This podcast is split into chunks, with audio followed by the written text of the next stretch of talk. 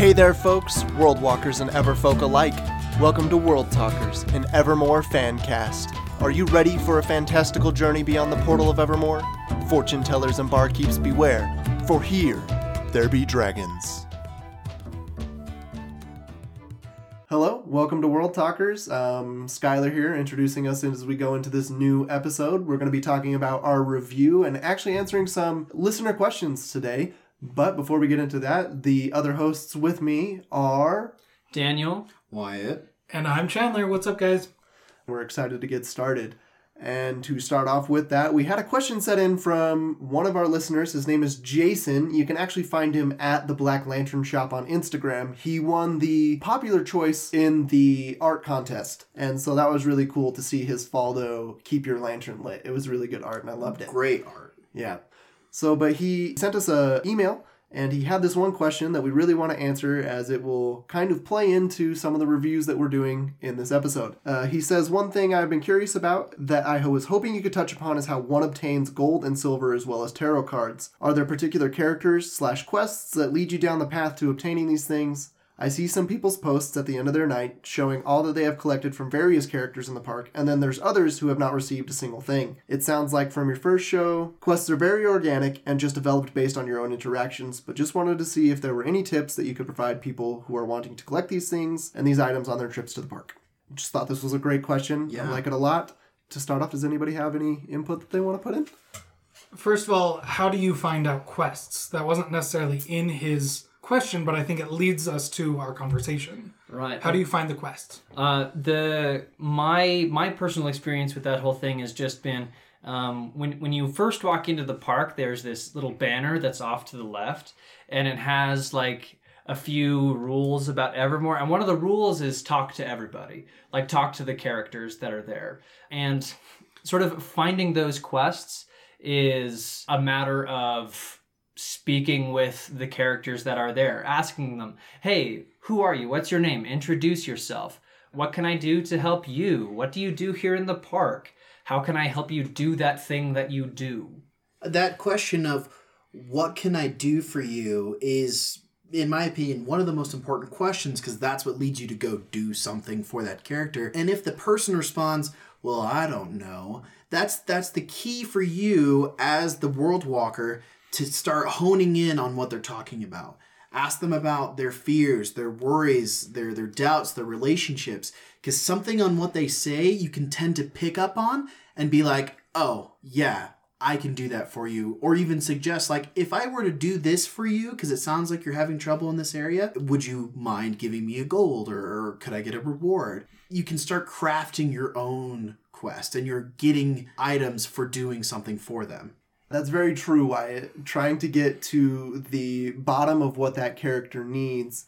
And we kind of talked about that before in our previous episodes when we were like gushing about, um, you know, what we love about the park and how we went on that bowler hat quest that necessarily didn't contribute to the main overarching story. It was more just like some fun for us.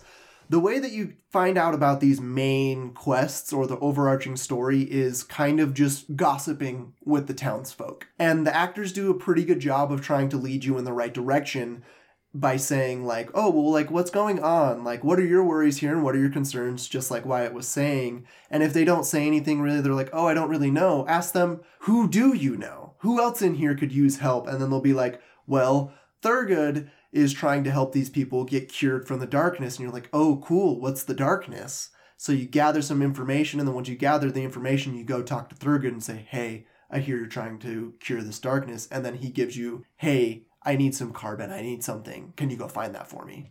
I, I love what Jason said. He's like, I see people on Instagram who post about the things they collect and, and then people who don't. And if you have that experience, if you're if you're feeling that way, go talk to those people. They're your fellow world walkers. Go say like, "Hey, that's an interesting tarot card. How did you get it?" And they're like, "Well, I talked to so and so." And yeah, it's kind of weird to just approach them and be like, "Hey, I'm looking for this card. Do you have it?" The character will be gentle and humble enough to be like, "I do. Here's what you do to get it." Sometimes just asking for it is the best way to get it. Yeah. And now, what it, what's the deal with these tarot cards? How do you get them? we talked about gold a lot in the finale.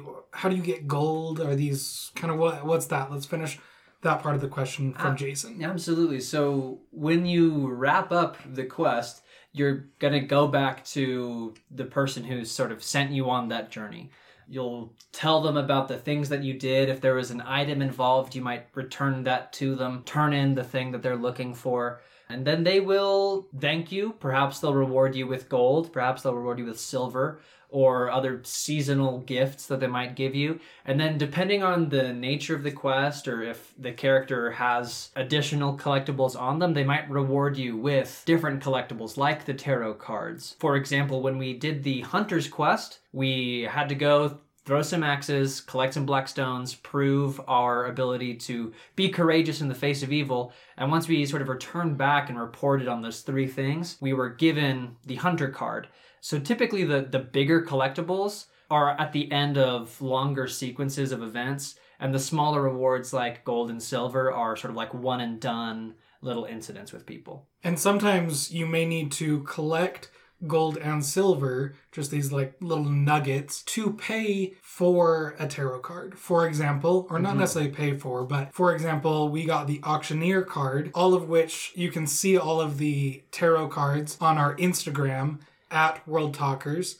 But we got the auctioneer card simply by talking to Finley and his wife in one of the moments of clarity of Finley. We discovered that Finley was trying to collect payment for Thurgood's remedy, and when we gave his wife a, pe- a bit of gold, she gave us this little thank you thing, saying, I think this might have some value in your world. Here you go. So that was actually really cool. Sometimes you do have to collect different things to mm-hmm. then give them to the appropriate people in this puzzle like format.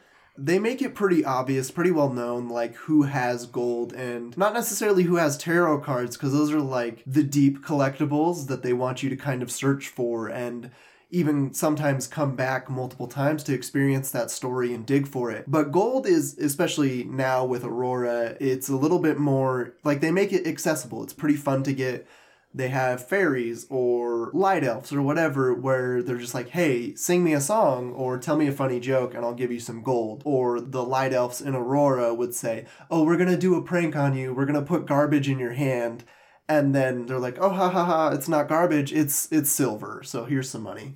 I think really the way that you get gold is interacting. They use it mm-hmm. as a reward for good interactions or for helping them and their townsfolk. By talking and laughing with the elves, or excuse me, the fairies, you got some gold or different things by playing with them. Yeah, so it is as you said that it seem uh, it is as Jason said that it seems more organic and it, and it really is because the actors are good at directing people towards these things because they want you to collect things. Like they're there they're there to be collectible and to be fun things to find and to get. And so again like doing joining the druids you ended up getting these cards to prove that you had joined the druids and, and stuff like that. Um, so hopefully that answered your question jason and anybody else that was asking about that. If anyone else has questions feel free to email us at worldtalkers.podcast at gmail.com and we will try to answer your questions as best we can.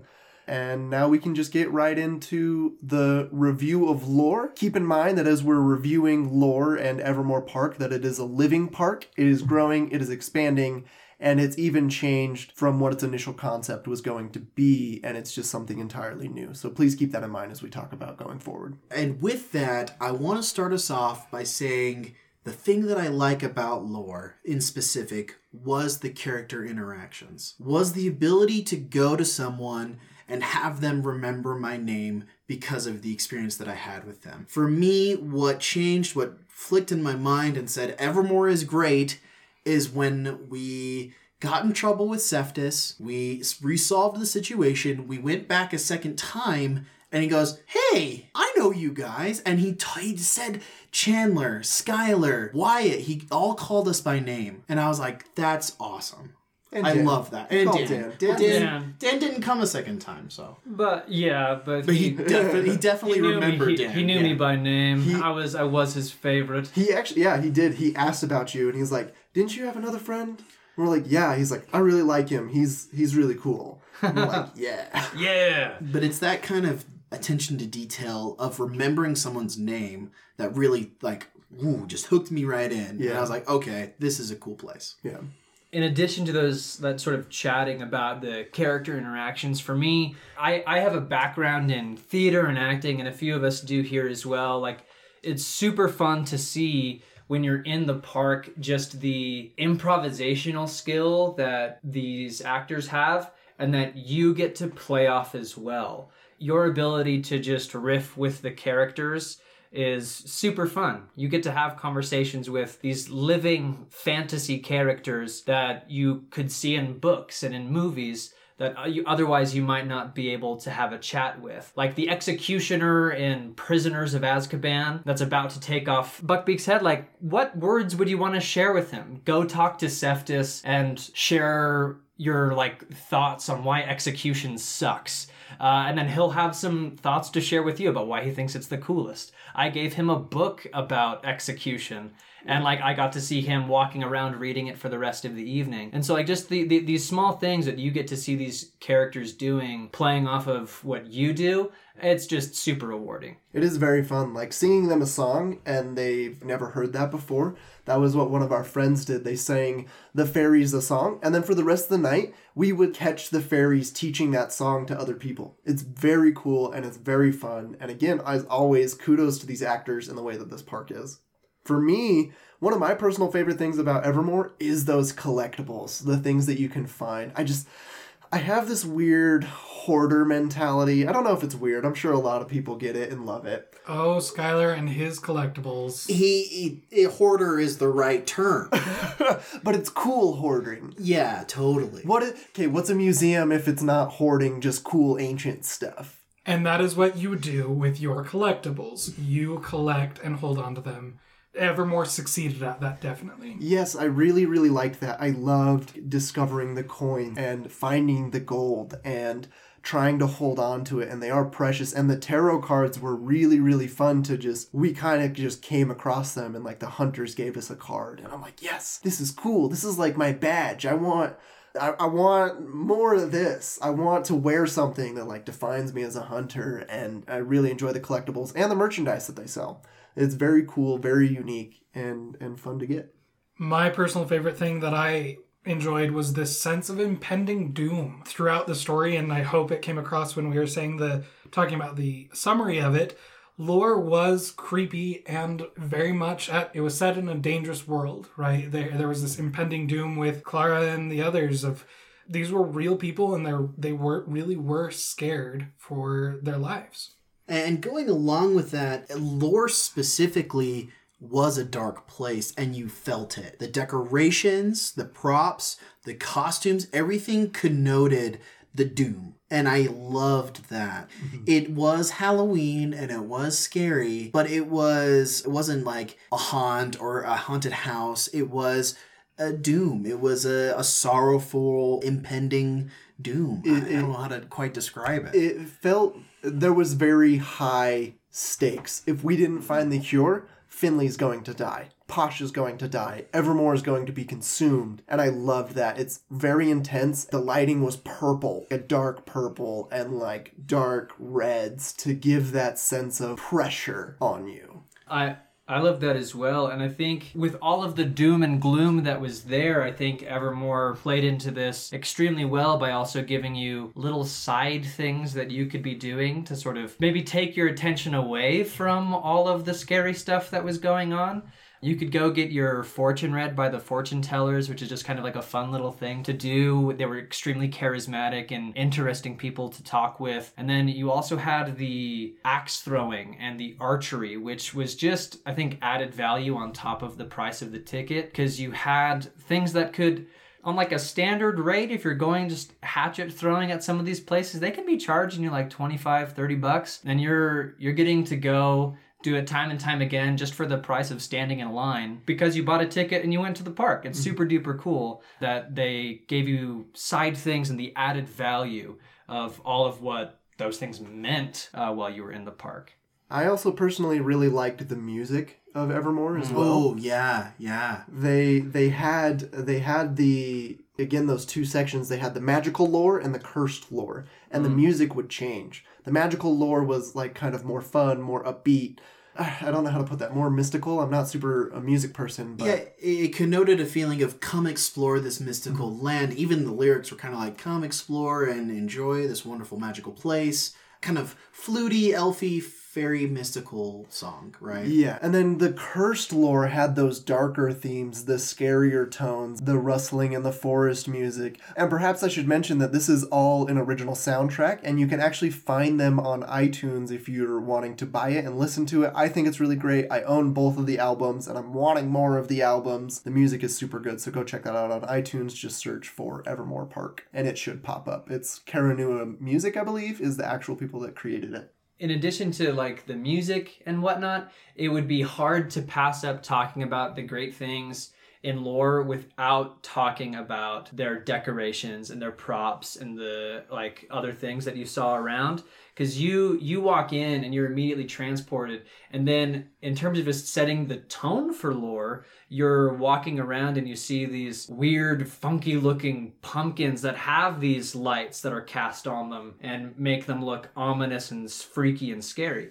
I I think going along with that, what really got me was the statue of Saint Michael in the mm. in the main square because you have the image of the angel going down and striking down this devil creature. But to me, it was lighted in such a way with orange and purple, kind of Halloween colors that I was like, "Ooh, this is spoopy." Oh, and by the way, those those pumpkins that I was talking about isn't like a little pumpkin patch. These were like 13 foot tall pumpkins that you could walk through and so on. Just wanted to clarify, I wasn't scared by little tiny pumpkins. Uh, not afraid of pumpkins. D- Dan is afraid of pumpkins. He's being courageous. They're the scariest of all squash like fruit things. Yeah, no, but they they were very cool. They were they were rather large, and you can walk through them. They had like tunnels in them and and things like that. And they, as we said before, they had that giant scarecrow. You can actually get on their website, and they have some of the pictures. You can also just check out the hashtag Evermore Park or Evermore, and you can find a lot of those pictures. And we'll be posting pictures as well on our Instagram and on our Facebook and things like that. So you can you can find these pictures of what lore looked like, kind of all over the place, if you're really wanting to see that. Along with that was the costumes. Again, as we've said before, a very, very, very good positive is the costumes and the makeup effects and the puppeteering of Kaderin. The the characters are all Yeah. super cool, very aesthetically believable, and like you look at a goblin, feels like a goblin. The fairies are fun. The the satyr Yeah, yeah. looked like a satyr. He had the goat legs. Puka looked like a very magical beast. He's the main deer thing. He's like their poster child. Like he Yeah. is. Yeah. He is a really big uh, symbol for Evermore. Tip Top Yeah. was a great character, the very like steampunk robot. He looked fantastic. They really put the time and effort into helping you get into to lore. And with that in mind, I think going back up to the, the, the top to Jason's question, if you want thoughts on how to create your own quest type of ideas, how to create things organically for your experience in the park, ask people about their costumes. What do what what do the articles of clothing that they're wearing mean to them? Why do they wear their mask a certain way? Why do they have a string around their finger? You never you never know what sort of a thing uh, you'll find out just by asking a simple question about what someone's wearing. And that was actually the one reason why we started playing and talking to Cephas. He was fidgeting with a coin, and I believe Wyatt, you asked him, "Hey, uh, hey, what about that coin there in your hand?" And then he offered and said, "Do you want to play a game?" And led us kind of into the rabbit hole that is Evermore. Yeah. And now that we've talked about a lot of the positive things that we really like, we did want to mention and get into some of the feedback that we have or things that we felt didn't work quite as well as we hope that they can in the future. And some of these things they have improved on, but we're going to mention it in the context of lore and how it was during that time. First and foremost, I think it's important to understand lore was its first season, right? Lore is Evermore at the very beginning, and to be honest, Evermore didn't know what lore was.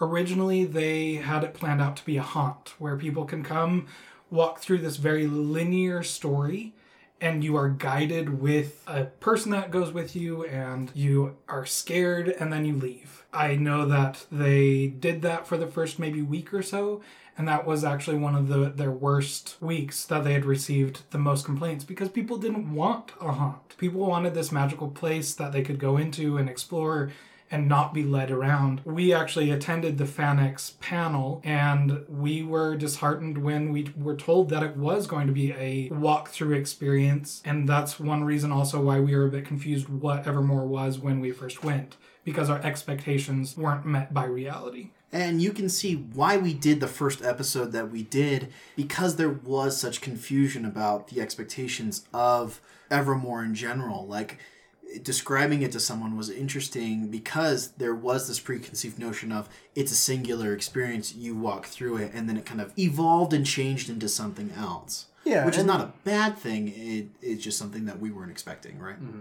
Yeah, it, it just creates. I mean, with anything new, there's going to be hiccups, there's going to be challenges, and that's just the the deal. It is with anything that's new. But the fact that they did evolve and change with what the customers were wanting and what the guests were wanting is a great boon and a great, you know, applaud to Evermore Park and their staff. excellent move by them to Yeah. actually change and things.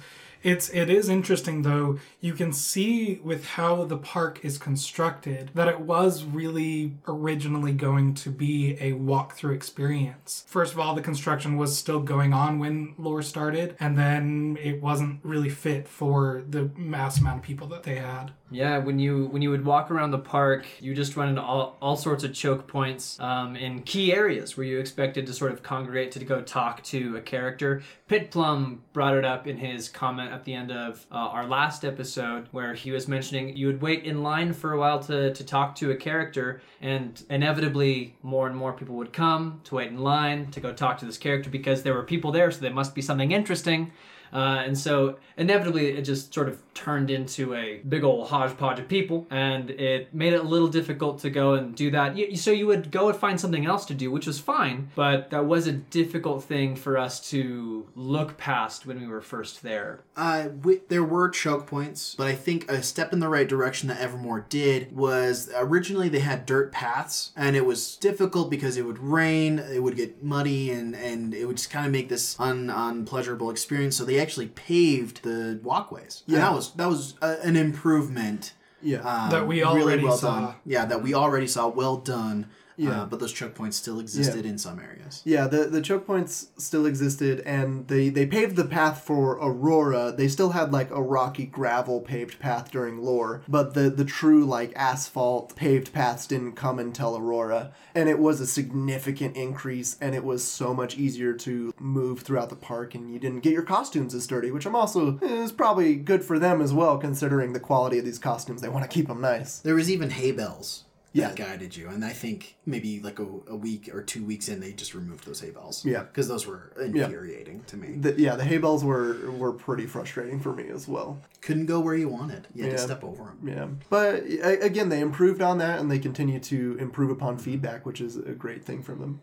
And then just kind of briefly talking about something that we kind of were already mentioning uh, a little bit earlier was in not knowing exactly what the park was going in. When you first arrived at the park, you didn't really know what to do. Um, you had some basic idea of like, okay, I am here, there are characters. Now what? You kind of felt a little aimless until you stumbled into the idea of what you were supposed to do. So we thought maybe a guest tutorial type of a deal would have been nice. Being greeted by somebody at the front to say, hey, welcome to Evermore. First things first, we want you to go talk to Suds in the tavern. He'll set you up on your adventure, blah, blah, blah. Who, like, who, who knows exactly what sort of a structure Yeah. they could have used. But for lore, walking into the park, it was a world of possibility, but you didn't necessarily know which thread to start pulling at 1st mm-hmm. to unravel this awesome story. Yeah, I actually had a coworker who we not only had to convince to go, him and his wife, but when there was some miscommunication of when we were going to meet up at Evermore, and because of kind of we missed each other, he and his wife just kind of wandered around, not knowing that they had to talk to people. Saw the beautiful architecture and the beautiful buildings, and but then they left pretty much an hour into the experience and didn't enjoy themselves. So a, a tutorial definitely would have helped them there. Mm-hmm. just giving them a starting point, like a and and they have improved upon that as well. But that was that was a thing during lore. It still could use some improvement. Still think they need more mm-hmm. improvement there of explaining what lore is and how to Evermore, essentially. Mm-hmm. Basically a part of the advice that uh, that we give and that they give is to talk to everyone. I'm not sure how to improve that, and and I am conflicted by this idea because it was confusing to not know what to do or not know what was going on. But that was also part of the fun is learning, hey, what's going on? How do all these pieces connect? But it's definitely needed at the very beginning more emphasis on, I think, talk to the characters, ask them what's going on in town, what's the trouble. Mm-hmm. I I think for me, they have that sign going in that sort of lays out some of the ground rules about the park. I, I think it would be interesting if before you even walk through the gates going into Evermore, you had maybe a sign or two or maybe like just a few images so to speak that say hey while you're in the park look out for this. Ask maybe like a question of the evening that they that they want you to try to answer. Something to guide your mind to give you some focus as you're walking into the park. Eventually the uh, evermore park decided to implement a sort of scavenger hunt type system which we saw in aurora and we'll probably talk a little bit about that once we get there but they they were aware that this was something that they wanted to to fix up and they they attempted that I, I think that still had its flaws but it was a sort of way for the players to give themselves a tutorial without being spoon fed this is what you have to do while you're here Yeah, because I, that's what I don't want. I don't want to be spoon fed. I want to feel as if I'm like, or at least I want the illusion uh, that I'm not being spoon fed. Because I want to feel as if I'm discovering this, if I, as I'm being the active party in discovering everything and, and making the quests move forward. Right, because if you're spoon fed everything, we go right back to this being a linear story that you're guided towards, right? Yeah. Which is essentially what we didn't like. Yeah, uh, which is I think something that tableaus are good for too. Is if you can try to get into those tableaus as close as possible. There was one, there was kind of a hiccup about that because this is like a theater live action. They don't have microphones, so sometimes it's really hard. Specifically, this came during the Champions Quest. It's really hard to hear what they're saying when they're trying to portray this. Again, they've gotten better.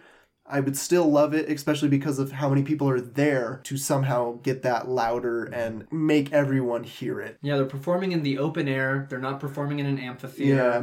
the the acoustics are difficult to work with yeah so we'll we'll see what they end up doing to Yeah. remedy that possibly in the future who knows what they're going to do I'm but sure they're working on all of these things, but absolutely you know, My kind of biggest thing that I really think that needs to be worked on is bringing the guest into the story, right? We talked about the the Champions Quest, and that was wonderful. We've heard rumors that perhaps this was suggested by a World Walker, you know, a guest to the park, that they bring them into the story even more so by having champions. But I I want that the entire time, right? I want to be in the story and at least have a, the illusion that my actions matter on a larger scale. Mm-hmm. So, for example, as we were kind of questing, we were collecting gold to give to either organization, the Acolytes or the Druids, and the story reason was because they needed it to perform magic. Well, at the end of the day, no matter who I gave it to, it didn't matter. Either the story was set or what actually happened was that they went and stole the gold.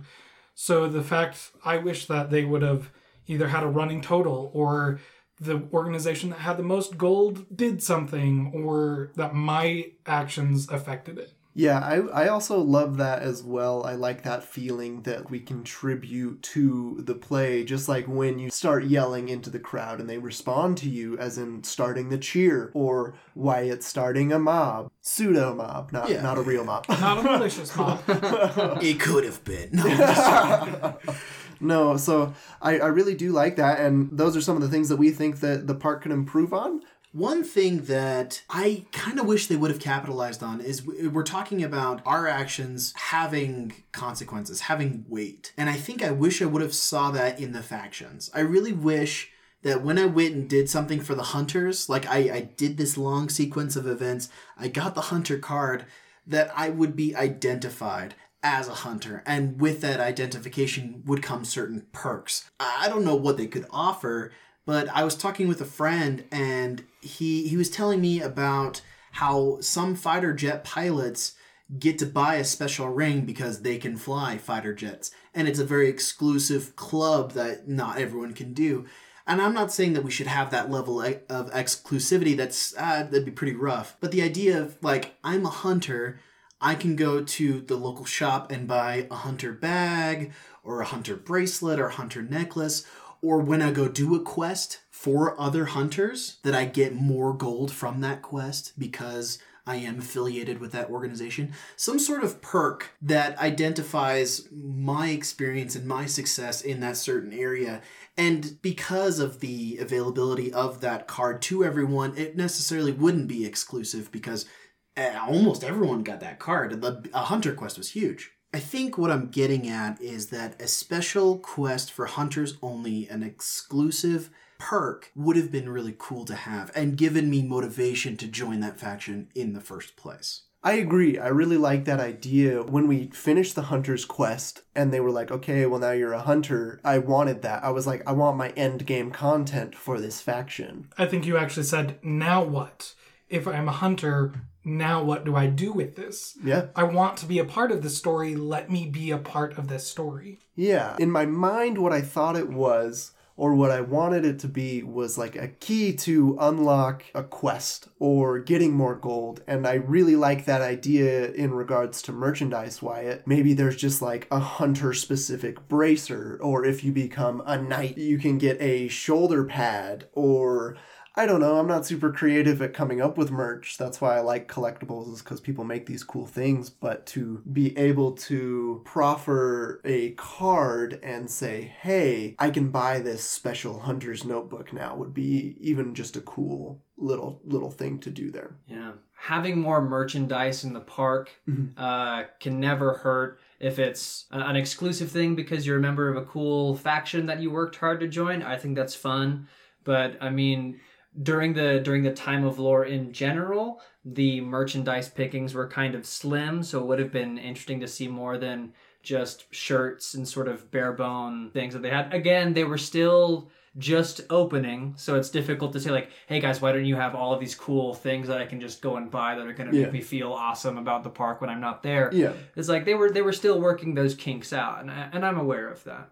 I personally wanted variations of shirts, or I've even heard people saying, I would love to buy things that represent a certain character with whom I am associated. Daniel, you became really close to Cephas, right? Yes. What if you were able to dress like him or have something similar to him? I would Ooh, wear it like every a- day. Like an executioner's hood. Right. Literally Oh. every day, I wouldn't take it off. Right. like those things I've heard a lot of people say, you know what, I wish I wish that I could buy that. And I think that is the part where I kind of sometimes struggle is we have this very passionate fan base that wants more and the reality is sometimes you can't get that because of how new or mm-hmm. money, right? We we want it now, but the logistics aren't like feasible Exactly. now. Yeah, that's just a hope, not necessarily a you know. Right. Yeah. But one thing that isn't a hope, and I wish could have come through more, is the communication between the staff and the characters.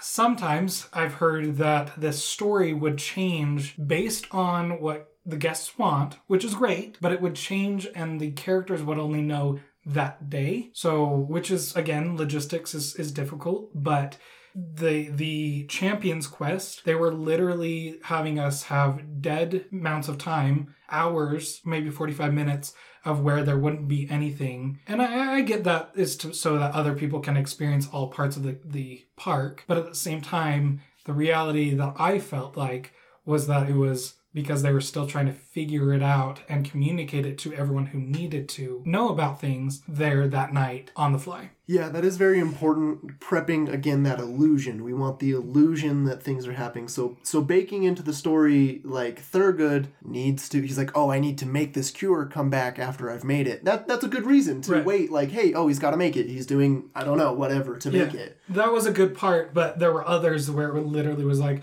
okay, just wait. And we were like, why? Yeah. Why are we waiting? Yeah. And that's, that, yeah, I would like to see more communication between the crew, characters, and also the guests. More communication is great. yeah, more communication is always good. It was communication that's killed plenty of my relationships. So more communication is always going to be good. Uh, I I think uh, one thing to note is that they kind of started to improve upon that in Aurora. We kind of saw the hints from actors and staff and guests being like, "Hey, you should be at this location at this time." It was an invite to to story that was taking place, and it was kind of good communication, which I appreciated, which I wish I would have saw in lore. It- but it was feedback that they capitalized on. But it was something that really could have been useful in lore. Absolutely. Yeah, I would agree with that entirely. They have made improvements, definitely, but this review is in the context of lore and how we experienced it at the time. Mm-hmm. So let's go ahead and get an overview on what we thought overall and see what we we think about, you know, the overall experience and how that went.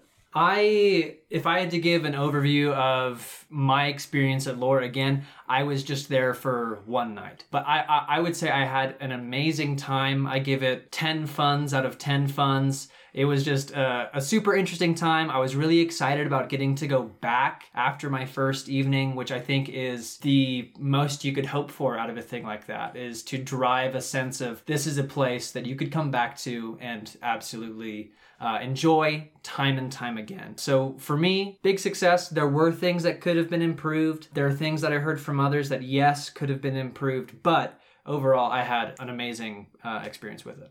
For me, how I would overview this season of lore would basically come down to a conversation that all of us would have every single time we came back from the park. I only went twice, but every time that we did, we'd come home, we'd gush about things we'd love, we'd be like, oh, there's this thing that could be better. But at the end of the day, like right before we went to bed, right before we were done at 3 a.m., we'd say, but I love the idea. I love where this is going. I love the themes and everything that's behind this. I just there's things that could be improved on, but there's things that I love. And I think that's that's what kind of put lore in a nutshell for me is like this is a really cool idea. Uh, it's definitely an alpha build, their first build, their baby. This is the very first thing they've ever done. That's obvious, but there is beautiful things here that could be improved upon, and I can't wait to see those things happen in the next seasons. I personally would wholeheartedly agree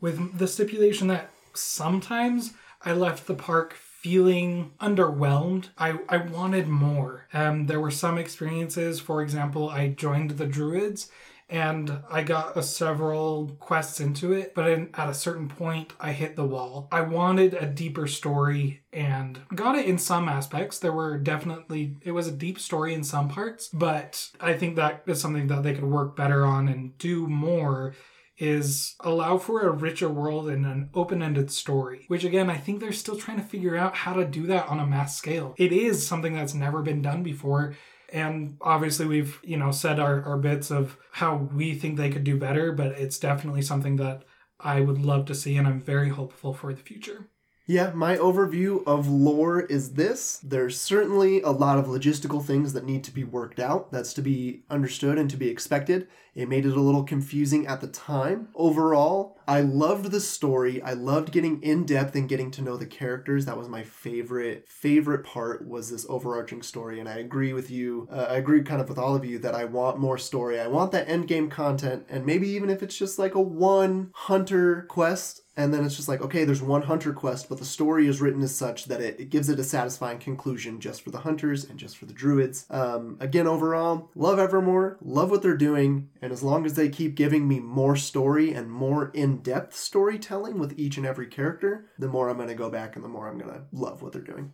Heck yeah. Lore was an amazing experience. If you couldn't tell that we like we dedicated now like 3 episodes to it. We care about it. We thought it was interesting. There was a lot to see. There was a lot to experience. And we we've said it once, we've said it, we'll say it again probably. It was imperfect, but it was something that really showed us the potential of what this park could become if they continue to build off of those strong things and they know where they can be stronger and we know that they're working on them so that's that that's really mm, encouraging to know that that's what they're working on Yeah, I, I mean, you can you can tell that we're passionate about it. Not only by obviously we have a podcast, but also yeah the fact that we kept going back. we wanted to pay the money to help this organization create something amazing with us. And really, we the reality is we did keep going back and have gone s- since lore. Uh, we were avid fans and mhm. still are. And yes, there are many things to be worked on, but that's can be said with anything, mhm. right? and that is that is true to be said we get a little passionate about this and that's why we talk about improvement areas and why we want to see it succeed and i'm really excited to see where it goes from here Yeah. At the end of the day, we love it. We love the idea of it, and we can't wait for more of it. Mm-hmm. That that's what I want. I think that's what everyone wants is more. More evermore. Please give us more evermore. can't can't get enough and that's the overarching problem Yeah. or criticism is that i want more give me all of it And so, with that in mind, do we want to share some of our extra Evermore bits, some fan theories or what ifs? fan theories. So I, since I brought it up, I'll, I'll I'll start it off. I would say that my my personal favorite fan theory revolves around my favorite character, the one that I resonate with most. Yes, the one, the only, the glorious, the beautiful Cephas the Executioner. We, we we talked a little bit briefly about how his first kill was his father, and we we don't know really why he killed his dad that wasn't something that was revealed outright. However there is a interesting thing that we we think could be involved. It, when when you're walking around the park uh, by the mausoleum during the time of lore there's this crypt-like tomb face that is open and the, the projection of a ghost sort of jumps out at you and just appears to just be this this young woman who is in this ghostly ghastly form. It is my theory that Cephas at such a young age was struck by a desire for justice through the taking of life. The reason being because his father had done something to this girl. This girl potentially being uh, a sister, a friend, something. And he struck out on his own to say, You are wrong, and for this, I claim your head. Ooh. yeah yeah Ah, i really like that theory as well because she she like will s- said things as you would watch the animation and was like he's coming he's coming like Mhm, yeah. kind of reliving the moment i think over for for what she was going on because she was a ghost yeah Yeah, so I like that. That that was something that when I when when when I heard those pieces, when I kind of put them together, I was like, that is a really endearing thing. That if it if it is true, awesome. Was it ever revealed? No. Will it ever be? I don't know. But cool thing to think about. Yeah, I personally thought that when when the witch was actually the villain the entire time, uh, there was a moment where we had received a blessed rock from her, literally a rock from the ground that she blessed with her magic. We were going through the catacombs and the vampires, or excuse me, she when the witch told us that this would protect us from evil and darkness. My friend is very, very scared of anything having to do with jump scares or haunted whatevers. But we went through this scary catacomb like thing with kind of these vampires that kind of jumped out at you and were talking or were following you. And I was going through that saying, We are sent here with the protection of Wen. We are on a mission from Wen. Uh, you can't touch us because Wen blessed us or whatever. And immediately the vampire responded, That is a bit of darkness that you have there. We care not for Wen, right? And so I was thinking, oh, wow, maybe the magic that Wen has is dark magic, and instead of blessing us and protecting us, she cursed us a little. That was my theory for a little while. Still not sure if that's the case, but uh, that's kind of my my fan theory. I mean, she she was there for the opening of the portal. She was she was there for the close. She left shortly thereafter. Who she, knows? She did. She did do blood magic. That is confirmed. that is That's- that is confirmed. That is true. So I'm just saying maybe I am a little right. That's all. That's all I'm saying. that uh, she's she's called a witch for a reason. yeah. Any uh any Clara theories out there? I think there's one that I know. Ooh, ooh, I think this one comes from Yeah, Skylar. this one's Let's Skylar. get- Skylar's theory. This is. I don't know if this is necessarily a theory, but but something that I would love to see happen. So, ha- Clara having gone beyond the portal and like self-sacrificing. In my mind, I kind of have a theory that she may make a return during when the lore portal opens again, And I think it would be so cool if another creature or being perhaps came through, kind of just how like Pasha transformed into Nex. Mm. Clara could have changed into someone else and is actually the villain of lore or one of the villains of lore. I think that would be so cool and really, really fun and kind of a good storyline and hook to to know that she didn't just perish and that she may have had this horrible thing happen, but we may get a chance to redeem and save her. and even see that interaction with her and Suds, right? Like, Yeah. Oh, what a terrible moment when that when that happened. Yeah. and, and it it makes me excited for the questing that could take place to save her because we there, there, there was so much that had to be done to save Kadarin uh, just after a short period of being infected. What happens after a whole year? Or is time different in lore? How long would she have been infected by the time she gets back? How how will she change? Who or what will she bring back with her? Mm, it's, Yeah. Ooh, it's cool. Yeah, it's it's a very cool kind of like what if, like what if that comes about. Yeah, or or another what if is you know what if we had chosen to kill Kadarin instead yeah. of cure him, Yeah. right? So I I mean that was a story plot point. Part of the reason why people were or why the the staff was scrambling was because they thought that the the champions were going to kill the Fey King instead of trying to cure him. So what would have happened in the story? Who would have been affected by that is is a very interesting question. Hmm. What if the Mythosians find out about that and they're like, "You killed the Fey King," and then they would come after us Yeah. or be more hostile? I mean, he's definitely he's from Yeah. Mythos. He, this would definitely change the politics of that. yeah. And and not only that, but you know, I think it would also say to what extent is someone saved, you know? If we weren't ever able to cure Kadarin, if, for example, if Clara comes back, maybe there they wouldn't even have been any thought process of if we can save her, Mm-hmm. right? Yeah. Yeah. Yeah, and, and, and who knows what would happen with Faldo and Falda, these mm-hmm. characters that seem to be tied to Kadarin as close friends. They're already a sort of reclusive, interesting set of individuals. I, I wonder what losing their connection to their home, their best friend, would have done to them and how that would have changed people's interactions with some of the weirder characters in the park if it would just gotten weirder. And and speaking of Faldo and, and Falda, they actually are in Aurora. Mhm. They were trying to Reverse? reverse. They were trying to reverse all of Kadarin's uh, transformation as the kind of this dark figure. If they would have, if we would have killed Kadarin, obviously that story plot wouldn't have followed us into Aurora. Who knows? It might have been it might have been an attempt to resurrect Kadarin Yeah. through some Yeah. interesting magic. Who knows? Yeah.